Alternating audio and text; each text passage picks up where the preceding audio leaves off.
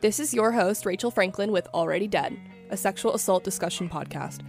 A quick PSA as I just mentioned, we will be discussing topics surrounding sexual assault, so if you feel like you need a break at any time from listening, please take one. This is a space for healing, for learning, and for creating community.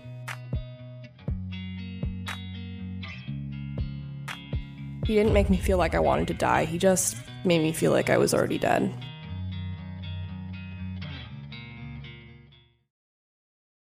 So today I have with me Courtenay Stallings. She is a professor at Pepperdine University, the assistant director of the student produced media group Pepperdine Graphic Media, a freelance writer, and the author of the book Laura's Ghost Women Speak About Twin Peaks, which we will get to in a bit. Uh, Courtenay, would you mind sharing a little bit more about your background? Sure. So, um, again, my name is Courtenay Stallings. And I teach at Pepperdine University, and I work with a student journalist, which is a huge passion of mine, really passionate about student journalism and the work they do. And I have a background in history and cultural studies, and I apply that to a lot of the academic work that I do, um, of course, in my journalism work, and I've also done some creative writing as well. Really passionate about covering film and TV through the lens of cultural studies. Awesome. Um, what brought you to Pepperdine and to writing? Well, I was an undergraduate here uh, back in the day, and I uh, loved it so much that I came back and um, just really loved higher education. Uh, really liked working with um, young adults in in college, in college age, and I love writing and I love reading and I love editing, and it was just a no brainer that I would want to support students who are also in that field and looking to either go into journalism or some type of writing field. Awesome. Um, do you have any projects that you'd like to work on in the future or that you're working on now? Uh, yes, I'm always working on some writing projects. I'm a freelance writer, and I've got um, a chapter for a book on David Lynch um, that's coming out probably sometime next year. Um, I also want to publish some additional books too. I have some additional books in the works that I'd like to do on film and TV. And of course, I um, one of my goals is to publish a, a novel in the next five years. So, um, looking forward to doing some creative writing too. What is your novel about? Um, it is about the Los Angeles River, and it's a horror story uh, about environmentalism and sustainability, um, but but through the lens of horror. Interesting. Um, I recently just finished your book, and I'd love to talk to you about that in a minute. But first, I wanted to just say thank you again for sharing your presentation and taking the time to speak with me now. Um, we met at that journal- journalism conference where you spoke about interviewing and trauma, and I had seen your presentation on the subject the year prior, and it always stuck with me. But I had to make sure I saw you again, especially at the conference in person this time around. Um, I shared this with you before, but I experienced sexual assault between seeing your presentation for the first and second time. And the latter time, your words just really meant so much more to me, even though they did more than the first time. So I just wanted to say thank you so much. And I just I want to say thank you for for coming to my presentations. And I'm so sorry for what happened to you. And I am just just devastated to hear that that happened to you and is still happening. And um, I'm really glad that you trust me to talk to me and interview me. And um, just want to say what a pleasure it was meeting you and talking with you at the conference. I, I really appreciated meeting you too. You're very, very easy to talk to. Um, you never really fully understand uh, sexual assault until you've been through it. Something I'd really like to accomplish with this podca- this podcast is, of course, creating a space for healing and finding community with others that have been through similar experiences. But I'd really also like to be able to show those that have fortunately never experienced something like that, or those that have loved ones dealing with the aftermath of sexual assault or abuse. I just want to help them understand what we're going through and how our trauma affects us, how they can support us and help address this problem. Um, so let's talk about your book. Would you mind briefly sharing what it's about and about some of the more influential people that you interviewed? Sure. So um, I wrote a book called uh, Laura's Ghost Women Speak About Twin Peaks. It came out in 2020. And I am a huge uh, fan of the show Twin Peaks and the film Fire Walk with Me. And I watched it when it originally aired in the early 90s, and especially the movie. And I was really struck as a young girl who um, was a survivor of childhood sexual abuse and, and assault as well, that this um, story of Laura Palmer, the main character, who was abused and went through so much, but was a really complex, you know, interesting, fascinating woman.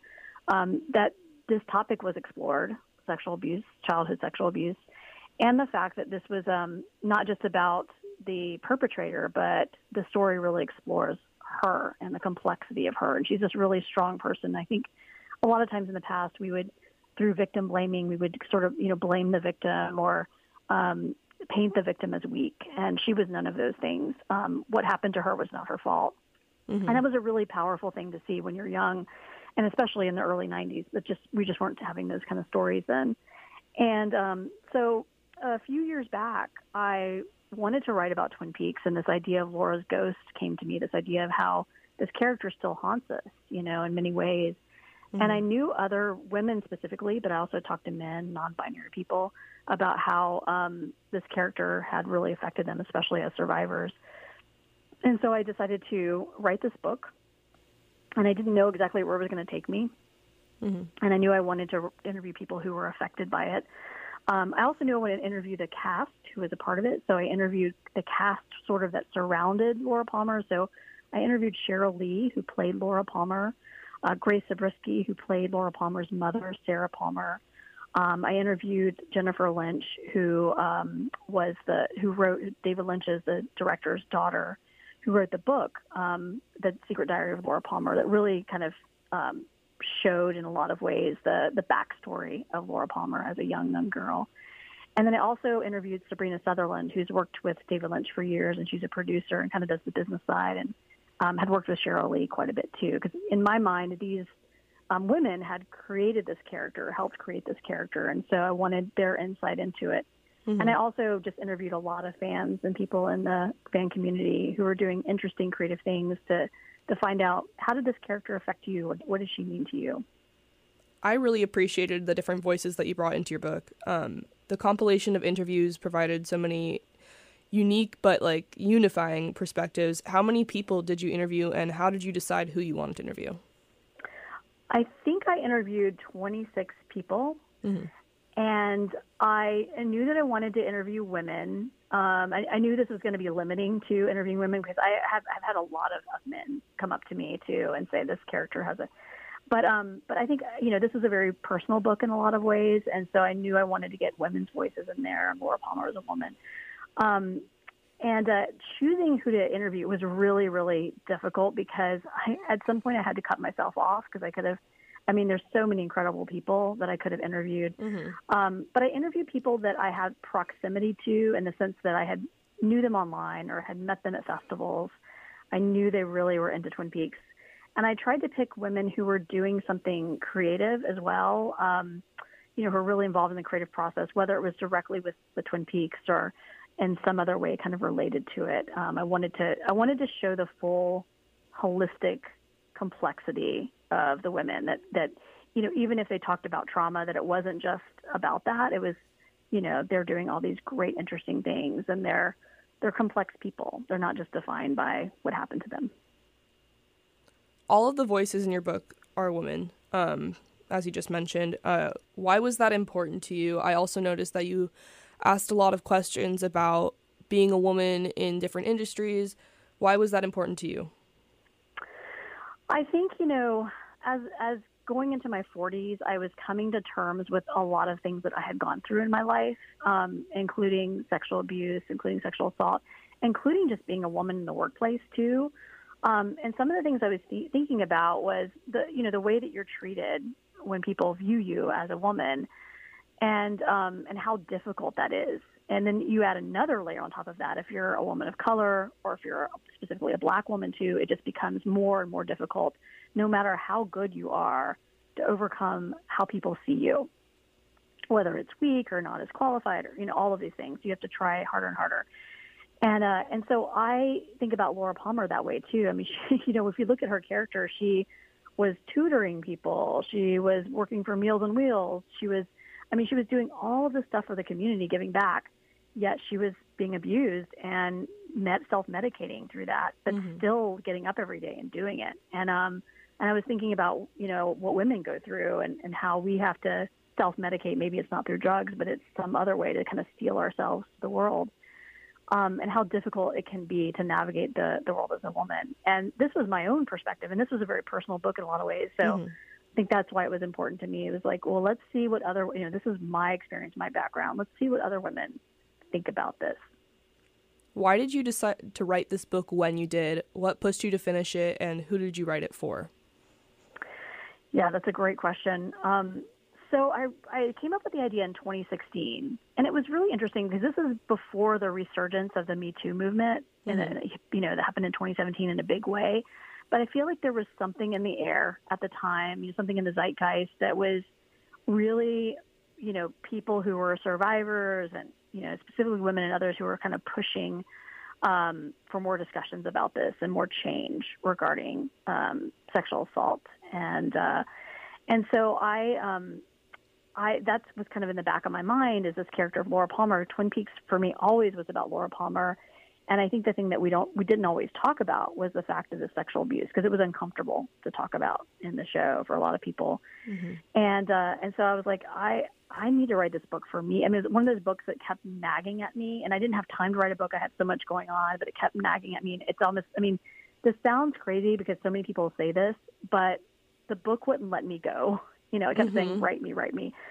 And uh, so I finally decided to do it. And when I first started doing it, I wasn't even really thinking of my readership. I was really doing it for myself. And I was hoping maybe a few Twin Peaks people might read it, but I had no idea what it would become and how it would, how it would, you know, cross um, such boundaries and um, and people would get it too. You know, when you write a book like this, it's a little bit different. And I was experimenting and I did not know if people were going to be receptive to it or not. You know, you're you're your own worst critic as a as a writer, so right. I didn't know if, if people would be receptive, and um, and so yeah, continued working on it. Published it in 2020. It took me a little while to get get it done. Um, published it in the middle of of the the the pandemic year of 2020, which was a, a wild time to publish anything. Um, but I'm really glad I got it out there. It was a very healing process for me. A few of the responses the woman gave you really resonated with me, and I'd love to dive into those topics more with you.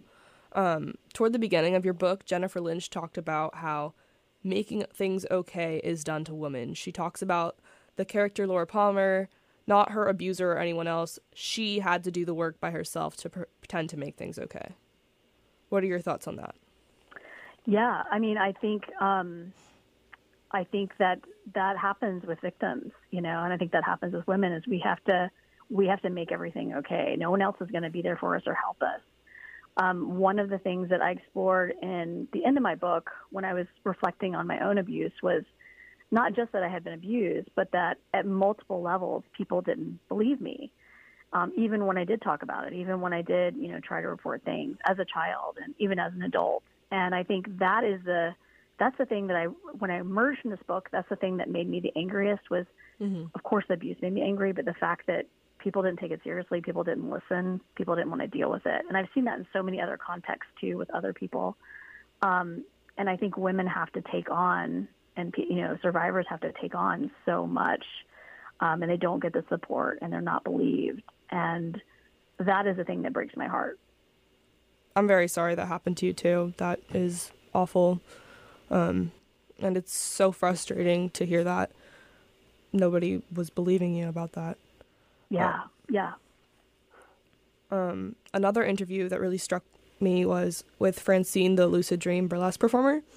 Um, she talked about how even if you've been through an experience of sexual assault, and I'm quoting here, it doesn't mean that you can no longer be sexy or sexual. It just it's just another thing that adds to your experience as a woman. What are your thoughts on exploring sexuality after sexual abuse or assault? I mean, I think she is spot on. Um, you know, I, I think sexuality is about empowerment of the individual. And, you know, people think, people equate sexuality or sex with uh, sexual assault or violence. That sexual assault is violence. It's not about sexual empowerment. It's not about feeling safe. It's not about any of those things. It's not sex in the way that it should be. Um, it is, you know, it's an act of violence. But a woman, especially after a sexual assault, being able to empower herself or anybody being able to empower themselves with sexuality, consensual sex, that's very, very positive and very, very empowering. I love that. One of the one of my favorite things to that I've heard um some saying is uh there's no such thing as non-consensual sex. There's either rape or sex. Um because it's it's completely not a sexual act. It's a it is an act of violence. Um, Absolutely. Going off of that, later in your book, Laura Stewart talks about the prequel movie to Twin Peaks, Fire Walk with Me, which, from what I have gathered, directly explores the abu- uh, sexual abuse and incest that the character of Laura Palmer's father forces on her. I'm going to quote something she said because I just felt it was so powerful. You feel self hatred and blame yourself, and then you become promiscuous almost as self punishment because even though you haven't done anything wrong, you feel dirty or think, I may as well just let everyone do this to me now. Have you experienced some form of this, and what can you say to someone in that stage of stage of self hatred, and is it just a stage? Yeah, I mean, people act out in different ways after this. You know, after this happens to you, and sometimes it's acting out through through sex and I think there's a difference between acting out because you're in pain or because you think less of yourself versus having a positive sex or sexual relationship. Mm-hmm. Um, and so there's nothing wrong with, with sex workers or any of that kind of stuff. But Laura Palmer was absolutely acting out and hurting um, through drugs and through sex as a way to self medicate, as a way to deal with what had happened to her. Um, I had read this psychology article that talked about how people often continue to act out their trauma. They don't even realize it. They continue to act it out, and often they get into abusive relationships. Mm-hmm. Sometimes there's sexual relationships with other people. Um, and it's not something, you know, I, I have been in abusive relationships, but I have not, I don't think I've acted out through sex in that way. I think I probably withheld it in many ways, especially when I was younger, because um, I needed that control. Mm-hmm. Um, so that was another way for me to deal with it. Um, but I think you know, I think be, people have different reactions to what happens to them, and some of that involves acting out in those ways. Yeah, everyone definitely deals with it in a different way. Um, that was a really interesting point you brought up about the psychology article. Mm.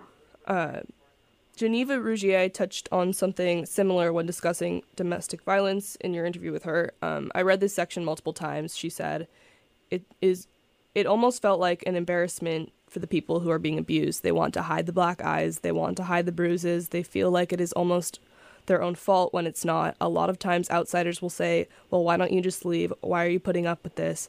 I can't speak for anybody else, but being an immigrant, having no family, being in a new country, and I mean having to plan your escape, I'm talking about years of putting aside $10, $20 every week for years and years and years until you have enough.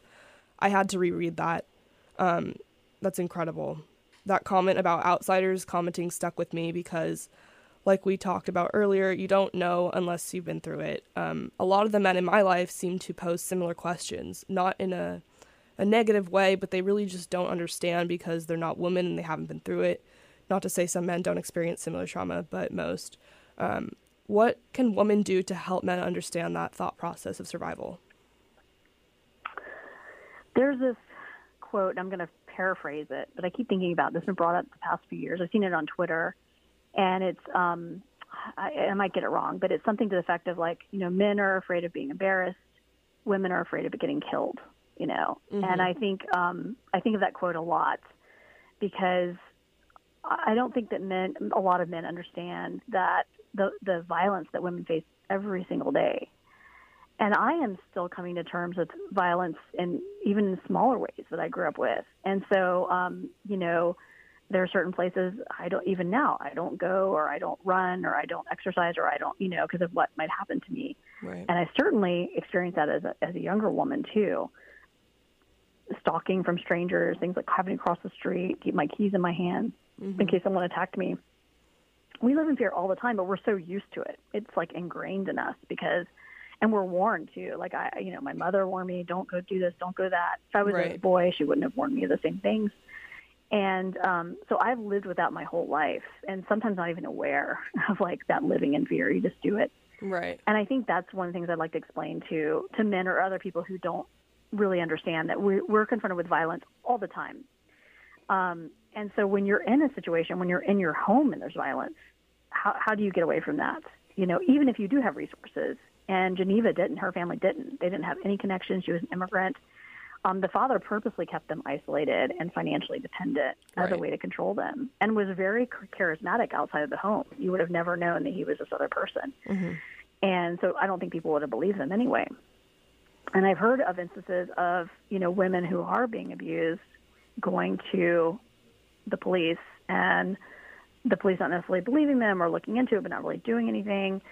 Um, and it's I think it's very very difficult, and I think it's I think it's, you know people should really check themselves before they they judge people in these situations because um, there's always a threat of violence. There's emotional control, physical control, financial control, and no one can say what they would do unless they're in that situation. Yeah. Um, one of my favorite lines, even from my own parents, is like, "You're not a boy. It's different. Um, Like you can't you can't go to these certain places. You can't be out at this hour."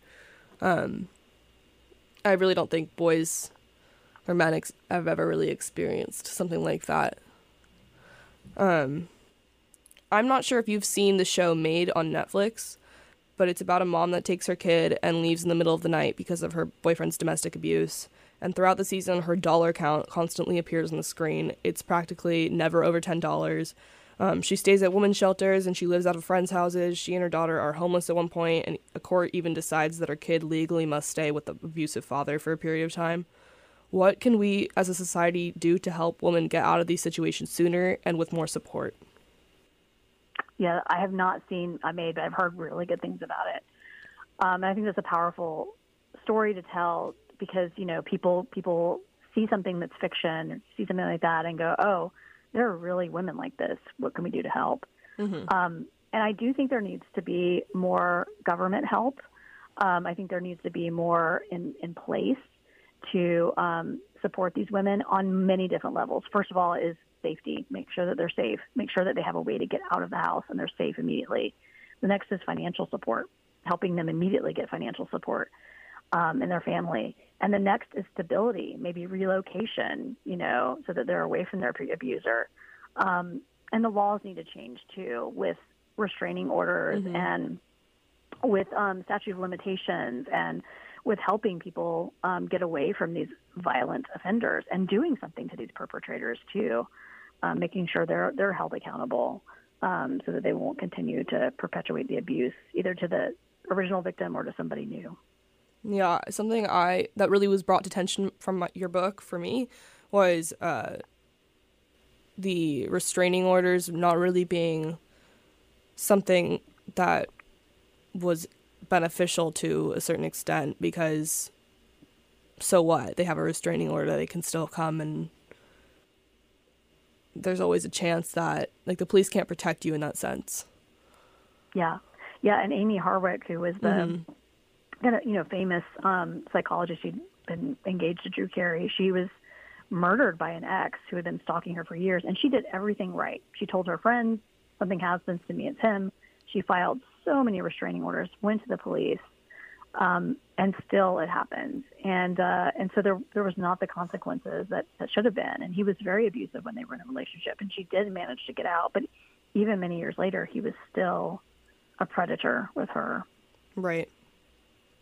I hope to see that change. Um,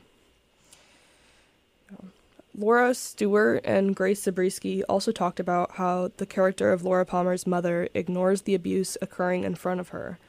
Are witnesses victims of trauma and abuse as well, or are they almost just as bad as the abuser for not interviewing, or sorry, intervening or speaking up? Yeah, I had a really interesting conversation with Grace Zabriskie because I always thought that Laura Palmer's mother um, was was a victim in the situation. You know, she had been drugged by her husband, and um, when he, so he could commit the abuse against his daughter, and um, so we had a really frank conversation that ended up including in the book about that, and she really challenged me on it, and I think it was good that she challenged me on it. Um, I think they can be both. I think they can be both a victim in the situation because they are also being manipulated, controlled. And Sarah Palmer's case, she was drugged. Um, but I think they can also be what's called a, a bystander of the abuse. Um, I think Sarah Palmer, on some level, knew something was happening. Um, I don't know how much she knew, but a mother really knows what's going on with her daughter and, and in the house. And she should have done more. I mean, the number one thing as a parent you're supposed to do is protect your child. And she didn't do enough to do that, even though she was being controlled as well. And so I think you can be both. I think that, um, you know, someone like Sarah Palmer is going to have to deal with that the rest of her life, especially because her, her daughter was killed. Um, you know, what could I have done? I should have done something. Is there forgiveness for those people? Forgiveness is a tricky thing for me. Um, I, you know, I'm a Christian and I, I work at a Christian university, mm. and my whole life I have been taught forgiveness. Um, but I think women are often um, encouraged or told to forgive very easily to perpetrators. Mm-hmm. And so I think that is up to the individual, and I think it's okay not to forgive. Um, and this might be controversial in some parts of you know uh, Christianity, but I think it's okay not to forgive. I think depending on what forgiveness means to you and what it's going to mean for you, um, I don't think you need to let someone off the hook through forgiveness. And what I've heard actually through, I have a friend who's Jewish, and she was talking about um, in Judaism, it's forgiveness is a two way street. You have to have somebody reaching out to you and and truly wanting to be forgiven, truly um, sorry for what they did, mm-hmm. and uh, and then the other person meets them halfway. And I really like that idea of it too. Um, and it doesn't have to happen, uh, but I was like, that makes sense. It's a two way street. But I think um, I don't think people necessarily need to forgive. Mm-hmm. If you know if it if it diminishes what happened to you or diminishes your empowerment, I don't think you're required to do that. I think that's okay. One of my favorite sayings is um, forgive but never forget. Um, mm-hmm. Always keep that in the back of your head. They did that. They could still do that again. Um, but something I'm Catholic, so something I really appreciate about that is I always felt that people needed to really feel sorry in order to be forgiven as well. Something I was taught growing up was like going to confession, for example. Um, talking to the priest, you had to really be sorry in what you were saying and actually mean what you were saying in order for God to forgive you. Um, so that I I do appreciate that two way comment. That was really something that I personally understand. Um, and then another quote I found powerful was from, I forgive me if I pronounce her name wrong, Cezanne Kohler. Is that how you hmm. pronounce it? Um, she talks about the abuser in Twin Peaks or Bob. She said, There are so many Bobs in the community. These are the people who have their families in their profile picture. How does that type of abuse go unnoticed? I think that um, predators are very good at hiding that side of themselves. They're very intelligent. Um, they are very good at having kind of two faces, you know, one face for the outward community, one for the, the inward community. Um, there was a really incredible documentary recently um, on Bill Cosby, and Bill Cosby was, for my generation, um, very beloved. Right. Very kind. You know, had worked on children's shows, had worked on the Cosby Show, was sort of a moral authority in a lot of ways. Had done a lot of great things for the black community, um, but behind the scenes, he was raping and assaulting women and um, and so many. I mean, not just one or two, but like there's so many women who came forward, and those are the ones who came forward. There's so many that I'm sure right. haven't.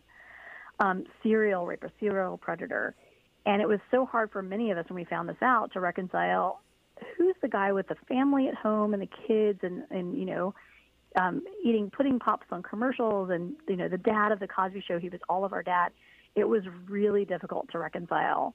How can this guy, who's so amazing, be this other predator. And I think that happens. I think it's very difficult for people to understand. You know, we think we can get a sense of somebody and we can know people, um, but but we don't always do. You know, and I think that's another level of why predator, predators take advantage of that kind of stuff too. You know, there's a, a certain element of of Cosby and others who, um, you know, it's very powerful having this one image out in the world because people don't question it. People don't question it when someone blames you for something, they're like, Bill Cosby could never do this. Right. And uh, and that's Laura Palmer's father too, this charismatic guy who um, the community loved, and you know how could this loving father do this to his daughter? I think it would be, I think it's very difficult for people to to reconcile that. Yeah, even with like friends and people around you, if they know this person that is an abuser in a certain way that's not an abusive relationship. They have a difficult time understanding how there's two sides to people and honestly I have a difficult time understanding that as well. I don't know how you could be so outwardly an affectionate person and then behind closed doors so horrible. Um that's something I struggle to understand. I remember my grandparents had just gone to see Bill Cosby show like like a month before all this came out. Um so I yeah, that really resonates with me too. that was kind of a crazy thing, but it's it happens and people need to be open to the idea of not everybody is one way that they yeah, absolutely appear. Um in your conversation with Sheryl Lee, you both talked about how someone could have reached out to Laura and asked if she was okay. Obviously, that's the first step, but is that really enough? What what else can outsiders do to help people struggling? Yeah, that's a great question. Um, yeah, because people could ask if you're okay, and then you might say, "Sure, you know, I'm fine," like right. everybody does, because um, you don't want to get into it or you don't trust them. Um, yeah, I mean that's that's a really tough question. I think, you know, one of the things I think about is the the doctor in the town. Um, I feel like he knew Laura since she was a child. He should have noticed or said something. And I think I think people and teachers and people in the medical profession, they see and notice a lot. And I think they're the ones that could step in and maybe call, call Child Protective Services or call the police um, to investigate and so I think it's really about people who interact with children, interact with it and others um, in a professional way, who are able to, you know, first of all, know the signs, you know, mm-hmm. know what you're trying to look for. There were so many signs I had as a child, and I even saw a psychologist, um, and they just didn't look for those signs. They didn't question it. Mm-hmm. And um, and I think more intervention from professors, doctors, or teachers and doctors uh, would be a good way, you know, on saying something is not going on here. Let's investigate. Let's truly investigate. Yeah. Um, Kohler also talked about how she watched Fire Walk with Me, the prequel prequel movie that dives into incestual abuse, and how she cried through the whole movie when she watched it back after she had been assaulted. Sometimes addressing these topics can be so healing, and other times it can trigger you and op- reopen so many wounds. How do you walk that line? That's really diff- it's difficult for me. Um, I, I will say that I have watched Fire Walk with Me many times, and when twi- the third season of Twin Peaks came back in 2017, there was a lot of events um, surrounding that, and you know, and a lot of the events I went to were showing that film. I've seen the film many times, but there was some time. I mean, there was one in 2017. I remember I was going to David Lynch's Festival of Disruption in Los Angeles, and I told my husband I was like, I can't watch Fire Walk with me. I just can't, I can't do it. Mm-hmm. I don't have it in me to watch it. And he was like, yeah, that's fine. So we showed up and um, we were outside the theater because it was this big theater and there was a lot of other stuff going on. And I could hear inside the theater the the rape scene, and I we just showed up for that. And I wasn't even in there, but I could hear it. Mm-hmm. And I was mm-hmm. like, we need to leave right now. I can't I can't watch this right now. Um, and so I think you need to understand that, or people need to understand that um, it's okay if you're in the middle of something to just leave or walk away, and that's perfectly fine. I mean, I've seen that movie a million times, and sometimes it doesn't bother me, and sometimes I'm just not in a place where it's okay um, to watch it. And I've found that with other things too. Sometimes I'm okay. You know, one of the things I, I maybe I'm I might differ from a I'm probably different from a lot of people, but I know there's this idea among some people that um, you know we shouldn't have sexual assault or rape in film and TV.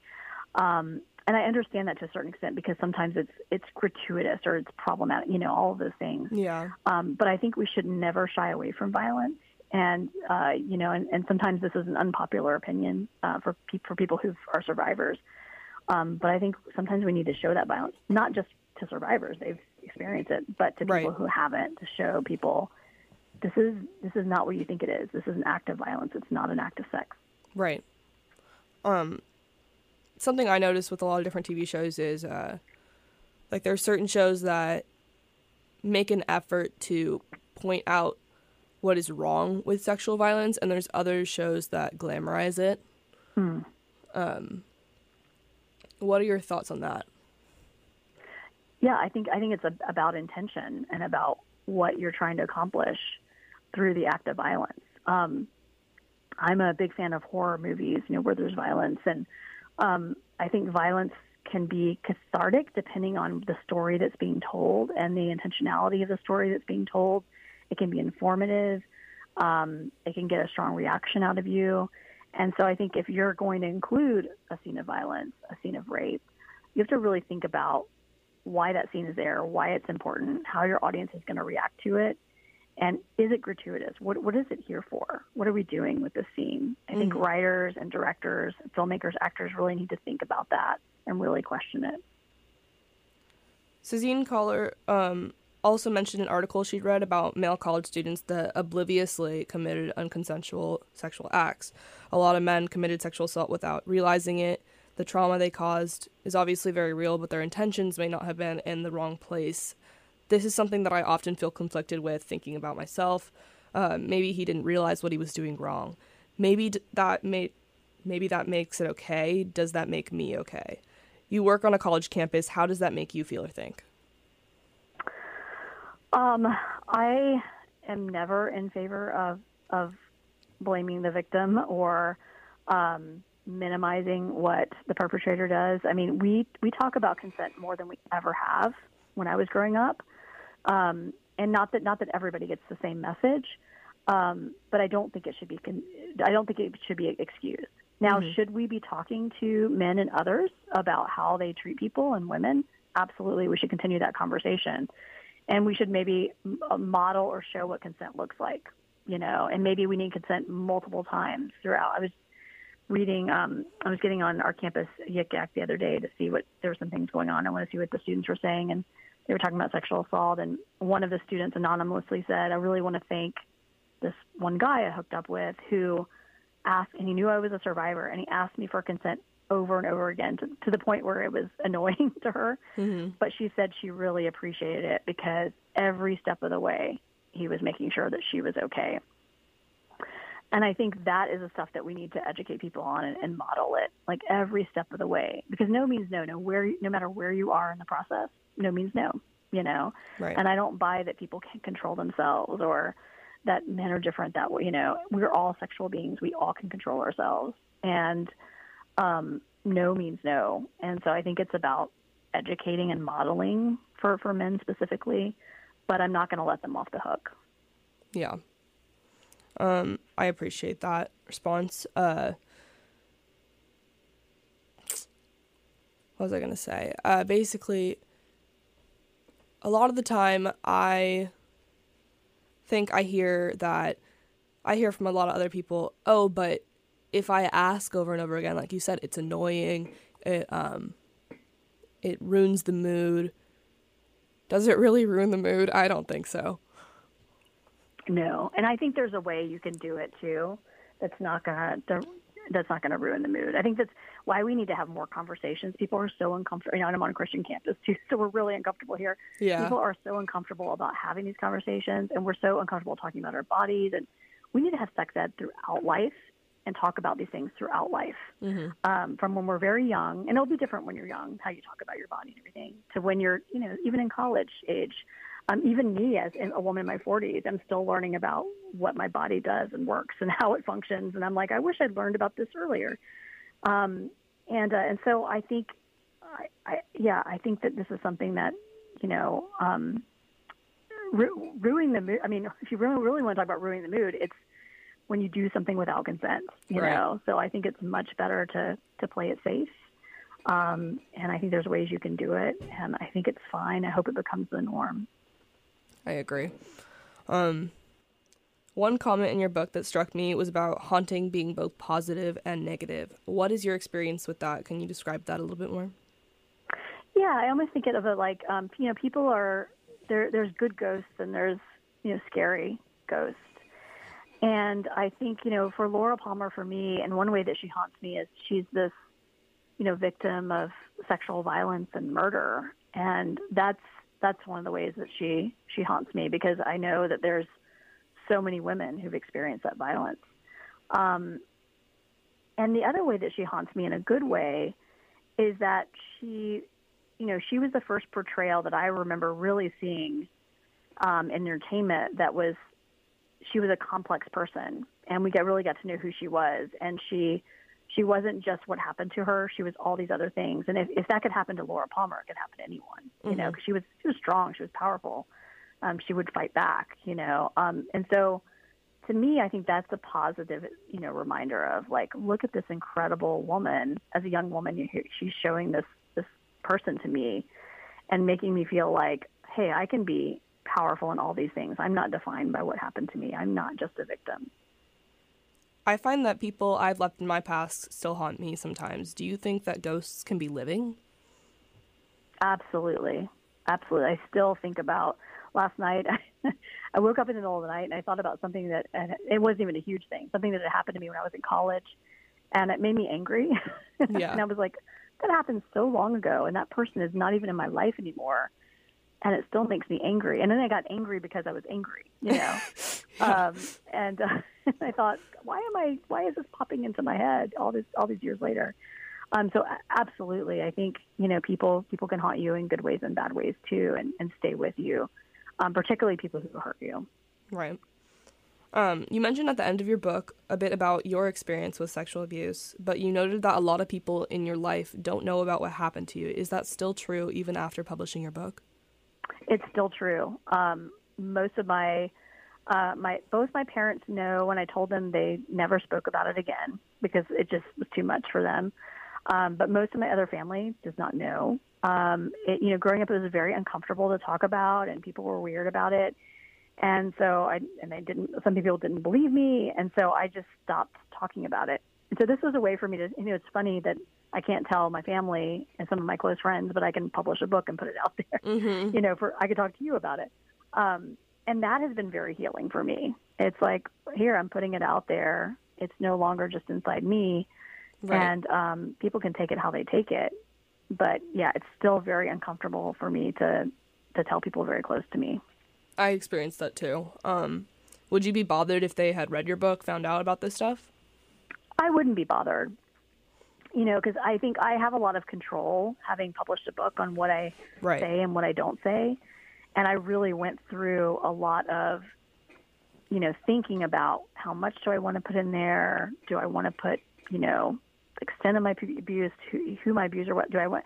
And then um, I, I didn't. I was very cautious. I just didn't feel like going into it. And um, and so I'm I'm and I knew when I put the book out, I was like, I need to be prepared once I publish this that anybody can read it, family, anybody can read it, mm-hmm. and I need to be okay with that. So I was I was ready. I was ready for anybody to read it. I respect that you put up those boundaries for yourself. Um, going into making this podcast, I personally felt like I had to share my story with those closest to me first. Um, obviously, some of the people in your life know about your experiences, but what's that like to share something with the world, but not with the majority of people in your personal life?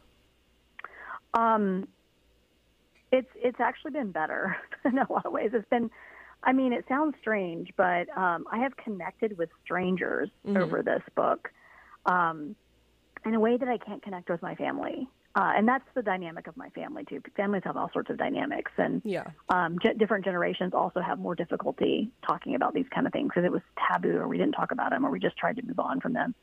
Um, and so and so it's a lot of baggage when you talk to your family about this kind of stuff.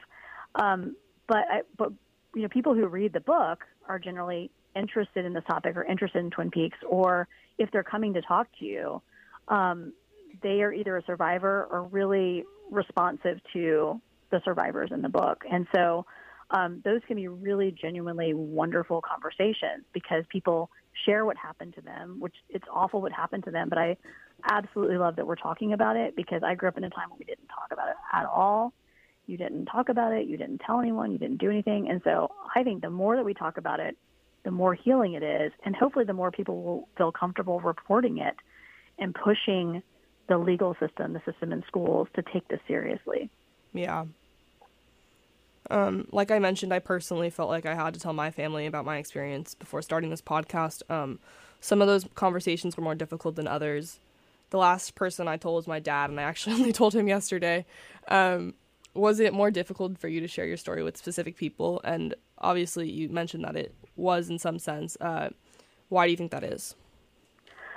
Yeah, the most um, difficult one was my parents. And I, after my first year after college, I had um, a panic attack, and I never had one, and we didn't talk about them growing up, so I thought I was literally dying. Mm-hmm.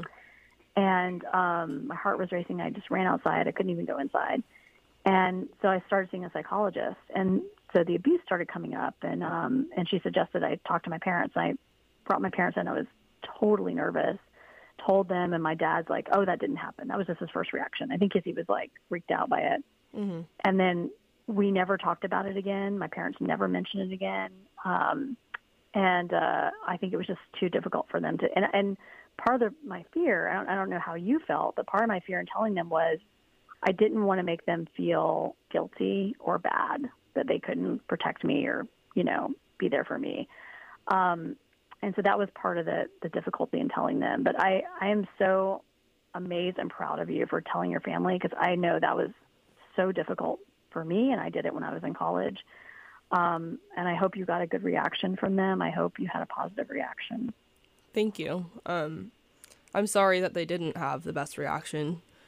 Uh, support from the people around you is very important, and I hope that there's other people in your life that are much more supportive than that. Oh, there are. And, you know, with my parents, too, I mean, one of the things I've recognized over time is they're from a very different generation. Mm-hmm. And, um, you know, they're from a generation where you just didn't talk about these kind of things. You didn't know how to talk about it. And so I think the more that, I mean, that's my whole thing is the more we talk about it, the better, because then it won't be this, oh my gosh, you know, I can't say anything. I can't do anything. I don't know what to do. Um, that hopefully they'll have the words or the resources to help somebody. Right. Um, you also talked about Twin Peaks and specifically Fire Walk with Me and how that was one of the first time the media explored childhood sexual assault or incest. Twin Peaks and the character of Laura Palmer obviously meant a lot to you, considering you wrote a whole book about it. Um, are there any other films or TV shows now that resonate with you in a similar way? Hmm, I'm sure there's a lot, actually. Um, there was one that I mentioned in my book that was in uh, my interview with um, uh, Willow Catelyn Maclay Mhm. that is uh, called The Tale that came out a few years ago on HBO starring Laura Dern. And I don't know how many people watched this because it was a very difficult um, show to watch, but it was about, so based on a real uh, filmmaker, a real director who was abused by a coach when she was young. And um, it starts out where she's remembering this affair she had, you know, she calls it an affair, and she sees herself as like a 13 year old and then or 14 year old and then she's like wait i was younger. I was like 10 or 11 and then all of a sudden the 13 14 year old dissolves into a 10 year old and you see even the difference between someone who's she she was a child she was literally a child Right. you know um not developed or anything a child. And then it her her memory is coming to terms with this abuse that happened and the way that he groomed her. Um and it's a very very difficult film to watch. But and my even my friends like you're you may not be able to watch this film. It's so difficult. But i watched the film. And again this filmmaker is making the film about herself too. So i think there was like a there was a care that was taken to it you know with it. Right. and um and it was very it's like a movie i may never watch again because it's so difficult. But it did such a good job of showing how m- memory is very faulty because you you're you know the way that she remembered it was she was like i had an affair with this coach you know she kind of romanticized it and then when she really started digging in she was like no no i was a child and here's the way that he groomed me and i think people don't understand that about abuse in general but especially with children is the way that an adult um, takes those steps to make you feel safe Mm-hmm. and or sometimes to threaten your family um, in order to groom you so that they can commit the abuse. And so that one I thought was like, this is a really powerful story about abuse that people need to watch so that they can understand why and how this happens to children. At the end of your book, you talked about reporting your abuser to the police. That takes a lot of strength. And if you're comfortable, would you mind telling me a little bit about that experience? Yes. Um, so I I had additional panic attacks after college. And I think it's because I had, you know, I had all this unfinished business um, with dealing with the abuse, and it takes a long time. I mean, healing is not something that happens overnight, and I definitely needed therapy. I needed to do something, and um, somebody had recommended, you know, why don't you report your abuser? And so I looked, and the statute of limitations had run out, um, so it wasn't going to do anything. But they said, you know, go ahead and just put it on file anyway, because then even if they can't do anything for your case, if the name comes up for somebody else, they'll already have somebody on file. So I was like, okay, that's something I can do. Got it. It's not going to affect change right now, but it but it might help. And so it was a really big deal. And and I will tell you, dealing with the police, they they are not interested. They they're not sympathetic. They're not, you know, they're just it's a desk job. Mhm. Um, trying to do this stuff. So that was really difficult. But I was like, just do it. It doesn't matter how you're treated, just do it. yeah. Um, so I did because they don't want to file more paperwork, you know. Um, so I did it, and it was difficult to do it for a variety of reasons. But I felt relief immediately after doing it. I Yeah. felt like I had done something, even though I knew it was going to affect this big change. I felt really good about it, and it was very an important part of my healing process. The last thing I'd like to talk about, I remember you quoted Roxane Gay when you talked about this during your presentation. I saw her speak a few years back at the Festival of Books at USC and listened to her share her story. Um, it was gruesome, completely awful. As you quoted, she said that she preferred the word victim to survivor because survivor is almost diminished everything that happened to her. I don't know if you've noticed, but I haven't really used the word survivor or victim during our conversation. I'm not sure if I like either. Um, I think this is something that happened to me. It's something that affects me, but it's not me. What do those words mean to you? Yeah, I think I think everybody needs to define for themselves what they are, and that may change, and that's fine too. Um, I use both interchangeably for myself. I think I am a victim of what happened to me. Somebody, you know, targeted me, um, but I think I'm also a survivor in a lot of ways too, in the sense that like I'm still here, I'm still doing it, I'm still healing, um, and both of those for me are really powerful. But again, I think it's perfectly fine for yourself or anyone else to choose a language that defines you. You know, I mean, what happened to you should not define who you are. You needed to define who you are. And that is that is something that is going to be ongoing and a very positive thing too. I think it's empowering to be able to define how you want to be referred to. Mhm. That's all I had. Thank you so much for coming on with me. I really appreciate it. Uh, Rachel, I've really enjoyed this conversation. I'm happy to talk with you again. Um, I'm really sorry what happened to you, and I hope that you get some support and you continue to heal. And um, feel free to reach out for a podcast or to chat or anything. Um, happy happy to help you. Thank you so much. You too. Thank you okay, so much. thank you so much. All right, have a good day. You too. Alrighty, everyone. This is your host, Rachel Franklin. Thank you for listening to this episode of Already Dead, a sexual assault discussion podcast. I hope you were able to take away something positive from our conversation today. Wishing you all the best. See you next time with another episode of Already Dead.